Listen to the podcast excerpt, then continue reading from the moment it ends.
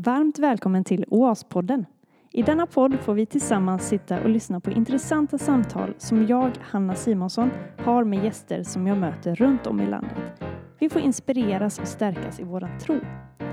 OAS-rörelsens verksamhet finansieras helt av frivilliga gåvor. Vill du vara med och täcka kostnaderna så kan du göra det på två sätt. Antingen via enskilda gåvor till Swish 1234 123 840 eller plusgiro 79 08 90-8. Eller så kan du bli månadsgivare för 99 kronor i månaden. Då mejlar du till hanna.simonsson oasrorelsen.se. Med detta sagt börjar vi dagens avsnitt. Välkommen att vara med. Då sitter jag här i, eller på, Klaradals kloster och jag träffar Inger, syster Inger här som är en av de tre nunnorna som lever här. Fyra. Jag träffade tre, men ni är fyra. Ja. Ja, och vad heter ni alla? Eh, syster Lena, syster Hanna, syster Gundiga och jag. Eh, och vi sitter här i erat, eh, vid ert kapell och i ett samtalsrum vid Sjövik. Så det är egentligen inte Klaradal det här stället heter, utan det är vid Sjövik utanför Allingsås. Ja, eh, Klaradal är ett namn som vi satte på förra stället som vi bodde. Då bodde Mm. vi en fantastisk dalgång, Storåns dalgång söder om Rävlanda Mm. ner mot Sätila. Mm. Eh, kalkrik och ljus och fin. Och där, det var den klara dalen, den ljusa dalen. Just det. Och så blev vi så oerhört förtjusta i namnet. Mm. Så tänkte vi eftersom vi själva satte dit det så kan vi packa ihop det och ta med oss det. Lysande. Så detta är också Klaradal. Ja. Bra. Ligger det vid an, sjön... An, nej, inte Anten. Mjörn. Mjörn. Mjörn. Är det. Mm, mm. Du, Inger, jag har en grej som jag gör med dem som jag träffar i podden. Mm. Det är att jag har googlat lite grann om personen i förväg för att se vad Google talar om för mig, om dig. Eh, Så jag har tre stycken eh, citat kan man säga från Google som jag kommer läsa upp nu. Är du redo? Spännande. Mm. Nunnorna på Klaradals kloster ville inte ta kamp mot protesterande grannar. Nu kommer det att flytta sin verksamhet till Sjövik i Lerum. När var detta? Eh, 2006 bör det ha varit. Vi, ja, vi köpte det här stället sex och re- reparerade sju och flyttade in sju. Ja, Mm. just det. Så. Och här är grannarna lugna. Jo, det var, vi, vi blev oense med grannarna för vi ville bygga till. Ah, okej. Eh, och det tyckte de inte var så bra. eh, nummer två är nunnorna i klostret som ingår i helige Franciscus systraskap lever ett rikt liv i fattigdom. Och det där ska vi prata vidare lite mer om sen. Eh, och det tredje är, det är inget överflöd, varenda sak tas om hand och används. Det är en härlig syn att se syster Hanna köra gräsklipparen iklädd jeansshorts, tröja och nunnedok. Syster Inger vid bandsågen för att kapa ved. Syster Lena har en räv bakom varje öra och skojar friskt. Så stod det om er. Ja, ja, jag har tydligen dålig koll här på Du, vi ska börja lite tidigare i ditt liv, tänker jag. Kan inte du berätta lite grann om dig själv och din uppväxt och hur den har format dig? Små frågor. små frågor. Eh, jag är uppvuxen i ett eh, sekulariserat hem Mm. i Göteborg på 50-talet. Jag är född i början på 50-talet. Mm. Eh, jag tror att mina föräldrar eh, var inte emot eh, kristen tro. De är döpta och konfirmerade och, och så båda två. Eh, Men de utövade inte någon kyrklighet och eh, tyckte väl att man inte behövde belasta sina barn förrän de var stora nog. Mm. Sådär, lite så som man hör ganska många människor säga. Mm. Eh, Så att jag eh, kom egentligen inte i kontakt med, med, med kristen tro förrän, förrän i skolan. Och då för tiden var det ju så att man hade morgonbön varje dag och man hade bibliska historien som skolämne Mhm. och kristendom och sådär. Och det var vansinnigt spännande tyckte jag som liten också Mm. när jag mötte detta. Var detta i, i liksom, vad ska man säga, lågstadieåldern? Ja, just det, låg, låg, lågstadiet också. Mm. Så det, var, det var liksom en ny värld som öppnade sig för mig och som attraherade mig väldigt Mm. mycket. Mm. Och som så småningom ledde till att jag, jag sökte mig till kyrkan och, och eh, började gå i söndagsskolan och, och så småningom gick och läste så fort jag kunde. Och Mm. Var dina föräldrar med på det eller var det något du fick göra själv som barn? jag fick göra det själv Mm. och de var väl så att säga lite avvaktande. Men när de liksom såg att det, var, att det blev så och att jag inte for allt för illa av det så, Mm. så, så accepterade de det. Och, eh, mina föräldrar har varit väldigt eh, jag säger att de, de uttalade det någon gång och de har verkligen levt efter det tycker jag också. Att eh, de ville att min bror och jag skulle hitta vår väg Mm. och de var villiga att stödja oss till 100 procent med det, det vi valde så att säga av, av hjärtat. Och det, det känner jag att det har de gjort. De har varit oerhört solidariska med, med, med mina val hela vägen. Mm. Funnits där om jag har behövt det och när Mm. jag har snubblat men, Mm. men, eh, men, men verkligen stöttat mig också i sånt då som de själva inte, inte trodde på eller inte riktigt tyckte var det viktigaste. Mm. Vad, vad fint, vad viktigt. Mm, att jag, det har känts en väldig värme från det så att säga. Det, Ja. Jag vill bara berätta det om min, min... När min pappa dog, då var jag... Vad kan jag ha varit? Jag var vuxen, jag var 45 år eller sådär va. Mm. Eh, Och eh, jag tänkte att jag, jag är väl liksom, står ju på mina ben och eh, har inte varit beroende av honom på ganska länge och, och sådär. Så det var ju liksom inte någon förändring på det sättet. Mm. Men när han dog, då kände jag efter det nästan fysiskt hur jag svajade. Mm. För jag kände att det, det hade funnits en, en hand bakom ryggen på mig Mm. som lite fanns där för att ta emot mig eller stödja mig. Mm. Och så plötsligt så, så var inte den handen där. Va? Det. Det, det var, ja, det var, det var, det var, jag blev väldigt glad för den känslan, för Mm. vad den sa om, om, om min pappas kärlek. Ja, er relation. Ja, Mm, fint. mm. Eh, du konfirmerades. Konfirmerades. Mm. Och vad hände sen? Eh, sen fortsatte jag att gå i kyrkan. Mm. Eh, och eh, läste väl en del. Jag hittade... Ja, jag känner mig så gammal när jag berättar detta också men jag, jag, eh, på stadsbiblioteket Mm. så gick jag runt. Jag tänkte jag var så hungrig på kunskap. Eh, och böcker är ju det sättet som jag tycker man skaffar sig kunskap på. Mm. Eh, så jag gick runt och så tittade jag på alla bokryggarna där och alla böcker som hette någonting med Gud eller kyrka eller präst eller någonting sånt där i Mm. titeln, Mm. de, de lånade jag. Och jag kan väl säga att jag fick läsa ganska många eh, lite underliga böcker Jag tänkte precis med det. den metoden. Eh, så, så alla blev väl inte lästa heller. Men sen var det som liksom en ny värld öppnade sig när jag kom upp en trappa då som det var då eh, till facksal 4 Mm. där religionsavdelningen var en hel avdelning som var full med böcker Mm. om religion. Om, det var fantastiskt. Mm. Så då slängde jag mig in där och så hittade jag några bra böcker och så ledde de mig vidare. Mm. För jag upptäckte att läser man en bra bok då har de författarna ofta någon som de liksom talar om eller Just det. hänvisar till och då Mm. kan man låna den och så, och så får man liksom ett helt spektrum, ett helt liv egentligen Just det. som hjälper en. När du, du sökte, du har läst teologi va? Ja, Berätta. Hur, hur valde du det? Hur blev det så? Ja, alltså jag var ju som jag sa ganska hungrig på Mm. att, att lära mig mer och, och, och växa djupare in i tron. Eh, och då, då kändes det liksom att ett sätt att göra det, det var ju att, att se om man inte kunde arbeta i kyrkan. Mm. Vad tänkte du som då? Då tänkte jag bli präst. Mm. Eh, det, var ju, det var ju det man såg. Mm. Precis. Eh, så att det, det, jag tyckte det verkade lite läskigt att, att predika och annat sånt där. Det var inte, men, men just att, att, att få lov att vara det på heltid, någonting så, Mm. det, det, det, tyckte jag var spännande. Mm. Eh, och när jag sa det till folk så tyckte de att oh, det var ju skitspännande. Mm. Sådär så, hejade på mig. Så att jag sökte in på, man behövde ju inte, man kom ju in ganska lätt och det Mm. var ju bra det med. Eh, och så flyttade jag till Lund eh, och eh, började grundkursen och började läsa. Och så, och det, var, det, var, ja, det, var, det var roligt och framförallt så hittade jag ju ganska snabbt då andra unga människor som, som också var hungriga och Mm. ville någonting Mm. och, och så.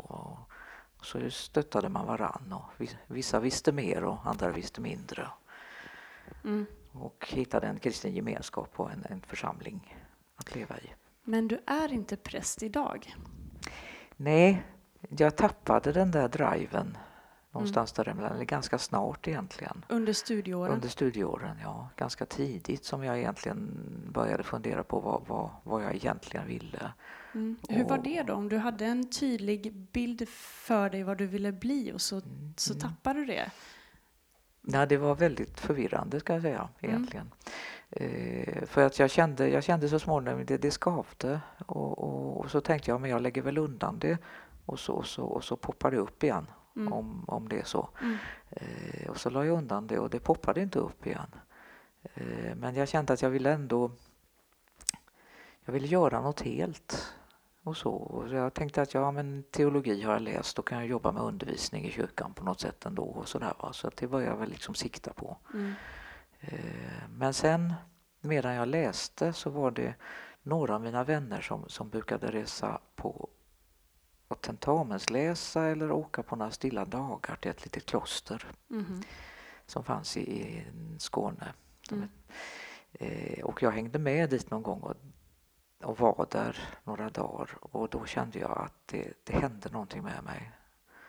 Eh, Vi var bara, jag var bara där och, och, och levde med och det var tystnad en ganska stor del av, av dagen där så man var mycket för sig själv. Mm. Och så var det många böner i kapellet och systrarna sjöng och eh, man gick ut och gick. Och, och när jag bara var där och det var flera gånger jag åkte dit så, så kände jag att det, det, det hände saker djupt nere i mig. Skulle du säga att, att den livsstilen passar och passade ihop med din personlighet? Var du, du säger det här med man var mycket tyst och det var mycket tystnad och sådär. Var du en stillsam person? Ja, det finns nog en ganska stor bit i mig som, som, som är stillsam. Mm. Eh, Det, det, det, jag, jag kände att, att tystnaden på något sätt lockade mig väldigt starkt. Mm. Eh, och jag kände väl då att egentligen att mm, det som fanns, det, det lockade mig att det fanns någonting på andra sidan tystnaden. Mm. Om jag så att säga Mm. gick tillräckligt långt in i tystnaden så skulle jag komma fram till någonting. Eh, Det var en sån där konkret Mm. känsla då. Mm. Eh, som jag också kunde känna igen lite grann i det sånt jag läste eh, om, om klosterliv och annat. Tänk, tror du om en, om en människa inte är en stillsam människa eller person, kanske flummigt förklarat men du förstår vad jag menar, Mm, mm. eh, kan även en sån person finna sig i tystnaden som kan vara i ett klosterliv? Eller, ja, Ja, ka- kan vi skilja på klosterliv och eh, tystnad? Eh, Ja, men alltså, att, berätta. jag, menar, om, om man tänker sig att, att menar, det är en sak tror jag.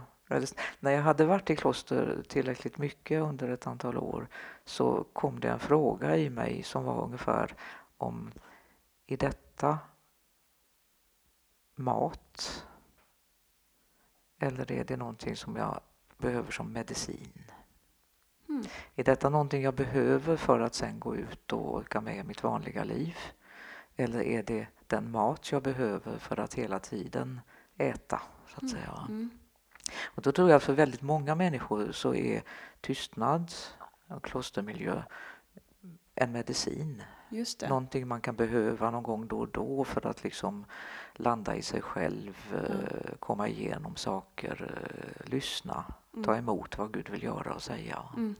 Man, man öppnar sig på ett sätt som man inte gör annars. Mm. Eh, Men för några så är det inte medicin utan det är någonting man egentligen man, man mår bäst om man lever hela tiden med det. Just det, Man behöver äta det till både frukost och middag och kvällsmat. precis. Intressant. Ehm, när började du känna att det fanns en kallelse för dig att bli nunna? Den kom nog i, i eh, nej, 25-årsåldern. Då var jag fortfarande kvar i Lund Mm. eh, och jag eh, började fundera på det här klostret jag hade åkt till då. Om det, det, ja, det lockade väldigt va? Mm. och skrämde Mm. väldigt. Eh, och jag gjorde Vad klart... var det som skrämde? Ja, att ge sig själv och stänga dörren efter sig någonstans Mm. eh, så. Mm. Det är ju läskigt. Eh, Även om man kan öppna den och gå, backa ut. Men, Mm. men, men eh, det, det, var, ja, det kändes ju sådär som någonting stort steg att ta. Mm. Så, eh, och lite okänt land ändå. Att Mm. man går in i något som man ser bitar av. Men, eh, men sen gjorde jag väl lite annat. Jag sökte, jag levde, det finns med en viktig bit i Lundaåren.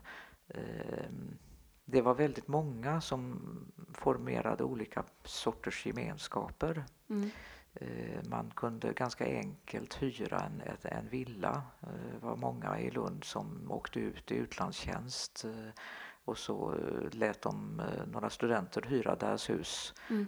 Så hade de liksom någon som tog hand om huset. Mm. Och, och så, så bildade vi några storfamiljer då. Folk i, i, i min grupp kan man väl säga. Mm. Eh, och där var, där var, så jag levde ett, den typen av gemenskapsliv en tre, fyra år egentligen på Mm. lite olika konstellationer. Och det betydde också väldigt mycket för mig att man det var ju tillfälligt på det sättet att man gick in i det och sen så blev folk färdiga och fortsatte ut och, och, och gifte sig och skaffade sig jobb på olika ställen. Mm. Eh, Men, men det var ändå så att de där åren, de satte sina spår. Man delade böneliv och man delade ansvar för varann och, Mm. och, och man var lite grann i samma sits allihopa Mm. på väg ut i vad det nu var man skulle göra. Mm. Och, och det var en väldigt, eh, ja, väldigt, väldigt, väldigt fin tid.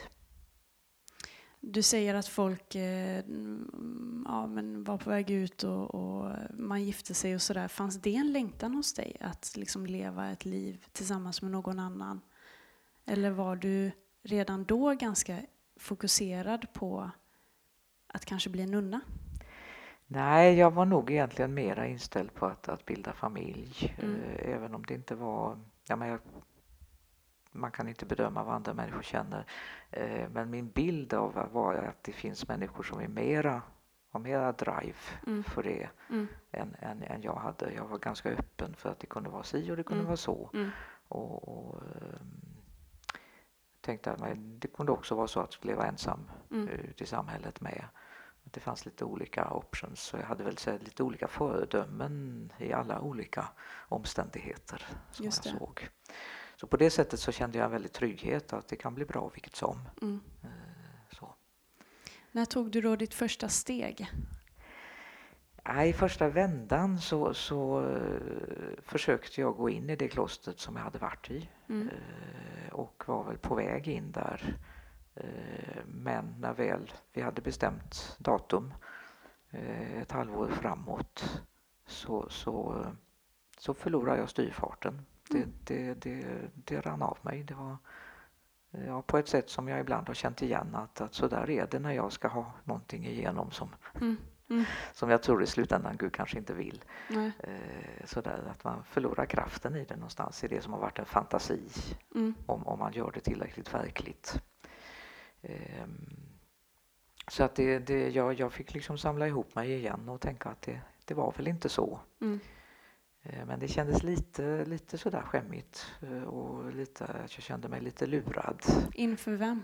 Eh, Skämmigt inför dem som jag hade talat om att nu skulle jag iväg och göra detta. Mm. Och, och, och lite besviken på, på Herren att jag tyckte att var det inte detta du lockar mig till? Vad menar du med det här? Mm. Så, så, det, så det fick jag väl ägna några år till att fundera över. Och jag, på den vägen så, så um, hittade jag en diakonal kallelse Mm. så att jag jobbade som diakon eh, några år. Eh, och det var, det var bra. Mm. Så, så att säga. Det kan jag känna att det var en bit som jag inte hade, hade med mig innan. Hur ung var du första gång, för, inför första vändan så att säga? Eh, 27, 28. Oh. Ja, Mm. så. Det kanske är bra om några år.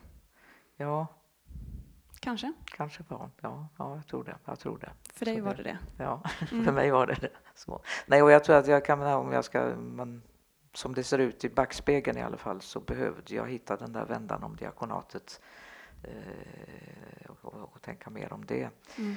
Eh, för det som sen blev så att säga ju, blev ju en, en mer diakonalt inriktad eh, klostertillvaro eller kommunitetsliv då egentligen. Mm.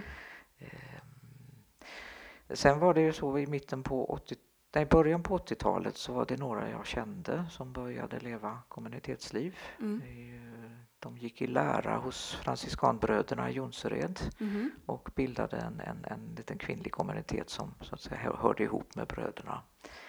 Eh, och jag var med dem ganska mycket och eh, när de blev självständiga, när bröderna konverterade till katolska kyrkan så blev systrarna helt självständiga och kvar i Svenska kyrkan. Eh, och då tänkte jag att det är väl bäst att någon tar hand om dem lite med att räkna pengar som de inte har och allt Mm. sånt där. Mm. sånt. Eh, så att jag, jag var med och stöttade dem och, och sådär. Ja, och sen började väl den där längtan vakna igen. Eh, när jag på närmare håll såg deras liv Mm. och längtan efter att dela böneliv på det sättet och att också dela det här gemensamma eh, tillsammans med andra människor, några andra människor, försöka göra någonting gott i Guds rike Mm. i relation till andra människor. Och det, det med sociala perspektivet då. Mm. Så att jag kan säga att det, det, det som har drivit mig är väl dels längtan efter ett delat böneliv och en gemenskap utifrån min kristna tro. Eh, Men också längtan att dela en, en, en kallelse att rädda världen, Mm. kort sagt. Kort sagt. när, vad ska man säga, när blev du färdig nunna? Eh, Jag trädde in i, i den här första försökstiden då, Ja. eh, 1990 Mm. och då var jag ju 38 Mm. och sånt där så tyckte att jag var vuxen eh, när man nu ska bli det. Eh, och sen avlade jag mina löften för livet eh, 97. Kan man då ångra sig när man avgör de löftena för livet, som du säger? Det kan man naturligtvis. Eh, Det jag har gjort då så att säga är ju också att då gör jag mig av med det jag äger Just det. och, och eh, bytt i bytt. Så det, det, det, det, det är gjort så att säga. Men, men eh, jag kan, det finns en väg ut igen. Ja, men det är väl kanske inte den vägen man satsar på om man, om man vill bli nunna såklart. Nej, men det är klart att jag tror att de flesta av oss vill veta vad reservutgången är. Ja, jo det är man sant. kliver på. Va? Men, men, men och jag menar, någon gång har jag tjatat om den frågan och protesterat mot den därför att eh, jag märkte att det, det är den första frågan människor ställer till en. Mm. Om, om man säger att man gör någonting för livet så säger de, kan man ångra sig? Ja, Och det, det, menar, den är naturlig ja, samtidigt som den, den eh, ja, jag tror att det är en naturlig reaktion. jo. Eh, vad vi, vi har skrivit i vår eh, ordning, så att säga, våra stadgar, eh, så står det ju att man helst eh, inte bara ska försvinna och ringa till systern och säga hej då, jag har lämnat. Mm. Utan man ska helst ha en, en tid när man prövar det beslutet och, och eh, gör upp att, att man, eh, om man är någon annanstans och tänker efter eller något Mm. annat. Så att det inte blir sånt där liksom trasigt beslut som man ångrar igen. Eh, och sen så, så står det också i stadgarna att eh, det är viktigt att när systern lämnar eller eh, när det går efteråt att man kan sitta ner och prata igenom varför blev det så här? Mm. Och att det ansvaret för att göra det, det ligger på gemenskapen. Just det. Eh, att försöka se till att, att, att det blir på ett bra sätt. Och att man, liksom, ja, att man inte går med en fråga varför kom jag dit? Eller fråga varför lämnade jag? Utan någonstans har tuggat på det tillsammans. Skulle du säga att det är en specifik ålder som man bör vara i, som är lämplig? Eller är liksom, går kallelsen före åldern, så att säga? Vad jag har sett i klostervärlden så finns det ju liksom människor som, som träder in tidigt Mm. och lever ett fantastiskt gott liv jättelänge efter det. Mm. Eh, och så finns det sådana som, som kommer, jag vet en som kom efter pensionsåldern Mm. eh, och, och det blev väldigt bra. Mm. Eh, det som är är ju, man brukar säga att, att om man är, eh, säger, det är svårt att säga något, men över 40, över 50 så, så kommer det till en del saker att man faktiskt har lite svårt att anpassa sig. Just det. eh, vare sig man går in i kloster eller man bildar familj Mm. på nytt så, så har man, eh, ens person har liksom satt sig i vissa former. Mm, förstår. Eh, då kan det hända att man kommer och vill bygga om klostret helt och hållet. Just det. Det är inte alltid systrarna uppskattar det. Det kan jag tänka mig. Eh, Franciskanorden. Vad tillhör ni för kyrka? Eh, alltså vår lilla grupp då, vår lilla kommunitet, Ja. eh, den tillhör Svenska kyrkan. Ja. Eh, Franciskanorden är ju då finns sedan 1200-talet. Mm. Den helige Franciscus av Assisi Mm. och den heliga Clara av Assisi som är lite yngre samtida som Mm. byggde upp den kvinnliga grenen. Eh, egentligen klarissorna som är då en mycket mer sluten klosterorden än vi lever. Vi lever mer som så här, på brödernas villkor. Då, Mm. så att säga. Eh, Den, den tillhörde naturligtvis katolska kyrkan. eh, Och vid reformationen så kastade ju Svenska kyrkan, som väl inte kallades så då, men Mm. ut allt klosterliv. Och när det kom tillbaka på 1900-talet i olika former så var det väl då lite efter olika ideal, olika mönster. Mhm. Mm. Eh, Och mer inspirerat från den anglikanska kyrkan Mm. än från den katolska. Men det är klart att det finns ju rötter hela vägen. Jo. Så, Eh, så att vi är väl de enda franciskanerna i Svenska kyrkan. Eh, Men det finns i den tyska lutherska kyrkan och det finns i den engelska kyrkan och lite olika ställen som det finns både klosterliv och franciskaner då. Hur ser en vanlig dag ut för er här på klostret? Och vad, vad har ni för eh, verksamheter här? Eh, Vi har eh, fyra tideböner Mm. som vi ber gemensamt i kapellet. Den första kvart i sju, en halvtimme ungefär. Sen har vi en tid för egen stilla bön och för bibelläsning, frukostätning, tidningsläsning och Mm. sånt. Mm. Eh, Fram till klockan nio i allmänhet. Vissa dagar har vi mässa klockan åtta och då, då ligger den inne i det så att säga. Eh, sen har vi, vi brukar räkna arbetstid mellan 9 och 12 ungefär då, och har väl alltid försökt att lägga sådär lite tyngre saker som att gräva trädgård och Mm. Städa och fixa köket och sånt där på Mm. förmiddagstiden. Eh, middagsbön 12, middag halv ett, chans att sova middag eller promenera eller något sånt där. Och, och sen så jobbar vi igen från halv tre till halv sex med lite fika däremellan. Mm. Eh, och försöker väl dels att vi ska träffas kanske och överlägga om saker eller vidareutbilda oss eller något. Mm. Eh, och vi har tid för att ta emot människor för samtal Mm. eh, som söker sig hit eller de gästerna som bor i våra gästrum ibland. Mm. Eh, och sen har vi ber vi vesper, en tidig kvällsbön, halv sex till sex, har en timme för inre bön, eh, äter kvällsmat eh, med musik eller tystnad klockan sju. Mm. Och sen har vi fritid mellan halv åtta och halv nio. Mm. Ja. eh, och ber aftonbön halv nio. Och sen går man in i nattens tystnad, eh, så det sociala livet eh, stängs ner. Mm. Man behöver inte gå och lägga sig men, men man gör inte massa saker här hemma i alla fall. Och så, Mm. ja. Och när det inte är dessa tider så har ni också ett gästhem. Ja, Kallar ni det gästhem? Ja, ja, ja gästverksamhet eller ja, Ja. vi- tar emot gäster. Säger vi. Det, vi har det inte som någon, um, inget företag så att säga. Eller Nej. så. Men det är helt enkelt att det kommer människor och bor hos oss Ja. eh, och deltar i vårt liv. Mm. Eh, och så lägger de en peng efter förmåga Mm. för det Mm.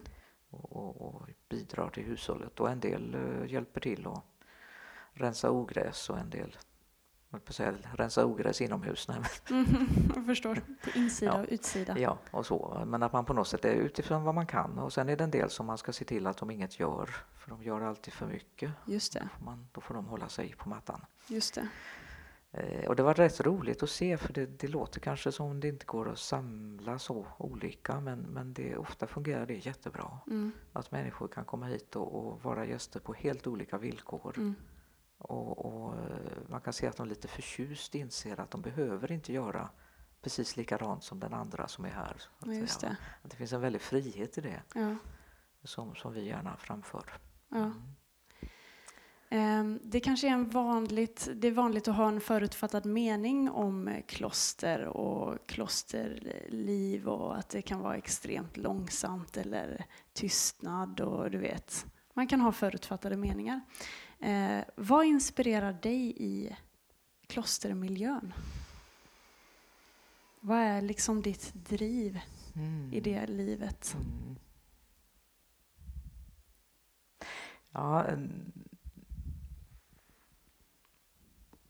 grunddrivet kan jag väl ändå säga är att, att få leva ett liv där relationen till Gud har första king mm. eh, på allting. Mm. Att säga. Både på, på mitt eget och det gemensamma. Och, och, och eh, att, att det, det, det, har så att säga mm, förkörsrätt. Mm. eh, så, inte så att man alltid sitter i kapellet men, men, men så att det, det är det som så att säga vi tillsammans ser mm. Eh, är det viktigaste. Det är ett oerhört privilegium att få, få leva så. Mm. Men, men sen är ju... Så, så att det, ja, det formar eh, vår vardag i stort. Men sen är det också så att ibland är det så att andra saker måste göras. Mm. Ehm, det är det där med att det är, det är inte alltid så att det viktigaste är det mest akuta. Nej. Utan ibland är små saker akuta och då måste de göras. Mm. Eh, och eh, då, då finns gemenskapen där. Va? Så att om det är så att någonting behöver göras, ja men då går jag inte till kapellet. Nej. Utan då tar jag hand om den människan som kom just, eller vad det var. Mm. så att säga. Och så vet jag att de andra systrarna står i kapellet. Mm. Och, och då finns gemenskapen där som bär det här gemensamma åtagandet. Och jag vet om jag kanske hamnar i någon svår situation då att då vet jag att systrarna ber för detta nu mm. och, och, och, vilar i det. Mm. Eh, det gillar jag. Mm. Bra. Hur tror du att klosterlivet påverkar människan, både positivt och negativt? Jag tror att det faktiskt är så som, som vi brukar påstå att eh, tystnaden och eh, den hela tiden ständiga påminnandet om att eh, Gud finns, Gud älskar dig. Eh, hänvändelsen till Gud. Va? Eh, att, att det påverkar en att, att öppna, öppna dörrar i mitt inre som, som, som annars liksom eh, inte är så öppna. Eh, och jag har upptäckt det så att säga eh, ganska snabbt när jag inte hade varit i klostret så länge Eh, jag tror att jag var, ja, jag vet inte om jag var novis ens eller första så Då blev jag ombedd att jag skulle vikariera på min gamla arbetsplats mm. på ett, ett kort vikariat. Och vi bestämde tillsammans att ja, men det, det, det är en bra grej, mm. gör, gör det. Och så gjorde jag det. Och så kom jag då första dagen och så var det liksom ganska mycket nytt folk och så, för det var ett tag sedan jag var där sist.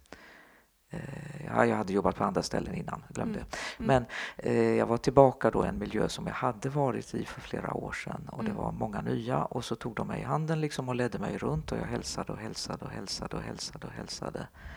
Och när jag kom hem var jag helt förstörd. För vad jag liksom insåg det var att i klosterlivet så när jag möter en människa då, då säger jag liksom inte bara hej hej och så den här liksom mentala coronadistansen då. Mm. Mm. utan, utan jag lyssnar mm. och tar in den människa jag möter. Det var, det mm. var det jag hade lärt mig i tystnaden någonstans. Mm. Och när man går ut och gör det på en arbetsplats på 50 personer då fick jag ju in de här 50 människorna i, i hjärtat plötsligt mm. med, med ytterskor på. Mm. Eh, liksom, och så kan man ju inte göra, mm. så insåg jag då. Mm.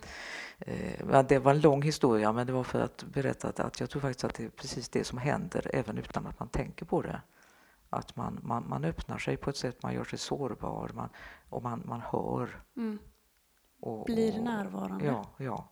Och låter den man möter bli närvarande för den. det. På ett sätt som, som, som man inte kan göra annars. Man måste ta på sig någon så här ytterkläder och, Mm. och lite skydd och så. Och så får man möta en människa och släppa in den lite långsamt. Vad är din huvudsakliga uppgift här i klostret?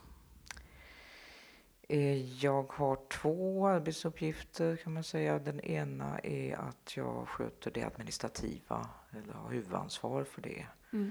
Eh, bokföring och, och en del av eh, kommunikation och, och sånt. Mm. Eh, och jag har huvudansvar för köket. Eh, vilket innebär att jag lagar inte alltid mat men jag, jag har någon slags ansvar för att det ska Se funka. till att någon lagar mat. Ja, sådär. Så, har någon, sådär. Jag lagar kanske flest middagar men, Ja. men inte alla. Tycker du om att laga mat? Ja, det gillar jag faktiskt. Mm. Det, Bra. Jag gillar det inte. det har liksom den stora fördelen när man får lov att bestämma vad som blir. Va? Just det. Det är sant. Det är sant. Det ligger det makt i. Ah, smart.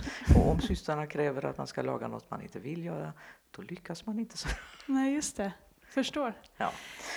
Ehm, vi läste det här om ett rikt liv i fattigdom innan. Mm. Vad är det att leva ett rikt liv i fattigdom?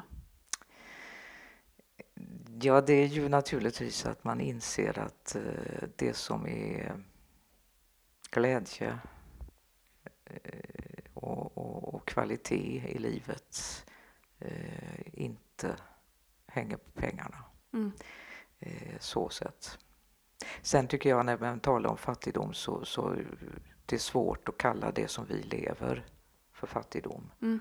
Eh, Det, det, det är på ett sätt en, ett hån emot de som är fattiga. Mm. Eh, För vi har, jag menar, på ett sätt lever jag lever, mm, så jag, Det beror kanske på vad man menar med Mm. fattigdom. Mm. Just. Mm.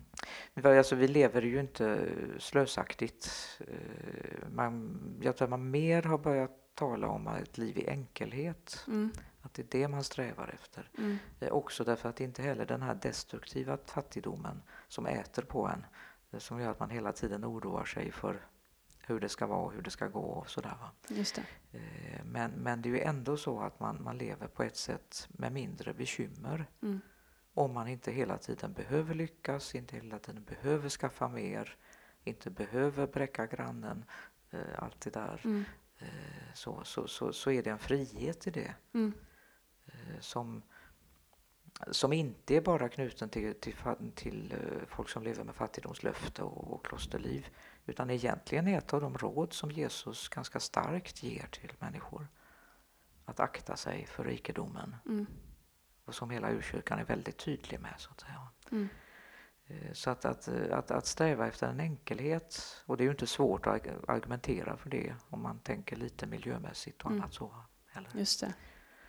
Så att vi, vi är ju så att säga i, vi har ju flow nu om man Mm. säger så. Idealistiskt sett. Eh, vad önskar du och vad tror du med klosterlivet framåt? Att det är klart att man kan inte leva det här livet utan att känna en sorg att det inte attraherar fler Mm. att pröva. Mm. Eh, dels för att det är ett gott liv att leva Mm. så sätt. Eh, Och dels för att jag tror att det behövs. Jag tror, jag tror att det hela kyrkans historia har eh, varit så uppenbart att, eh, att kyrkan behöver eh, sammanhang som är Alltså Björn Fjärstedt brukar tala om glödpunkter, Mm. så att säga. Någon förtätade punkter av bön. Mm. Och, och jag vet att den, den engelska ärkebiskopen av Cambridge, när han blev tillträdde, eh, så, så gjorde han någon sån där framtidsutsaga att om kyrkan ska överleva så måste det finnas bedjande människor. Mm. Om människor ska lära sig att be så måste det finnas bedjande gemenskaper. Mm. Och därför är en av de saker som han bestämt sig för att satsa på och stötta eh, var klosterlivet. Mm. Och det har man då i England gått in för. Och ordna strukturer och hjälpa nystartade gemenskaper att få ordning på sig och, och allt sånt där. Mm. För att underlätta och, och, och bära. Eh, och det, det, det, det skulle jag önska att det fanns mer av det. För jag tror att det är en, det, jag tror att det är en klok bedömning. Mm. Man kan leva klosterliv på olika sätt och det, Mm. man behöver inte se ut som vi.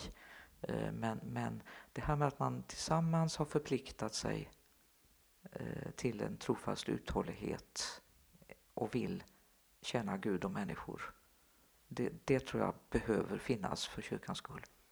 Och för människors skull alltså. Just det. Om man vill bli nunna, eller munk, men nunna tar vi här nu då. Ehm,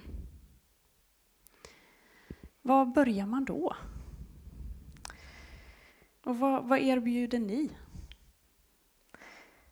Eh, Jag tror att det, de flesta börjar med att ehm, titta lite grann, sticka ut nosen från skogsbrynet och spana Mm, eh, på vad det finns för ställen. Vad är det för några som, vad är detta för någonting? mm, Hur, hur är de? Vad luktar de? Mm.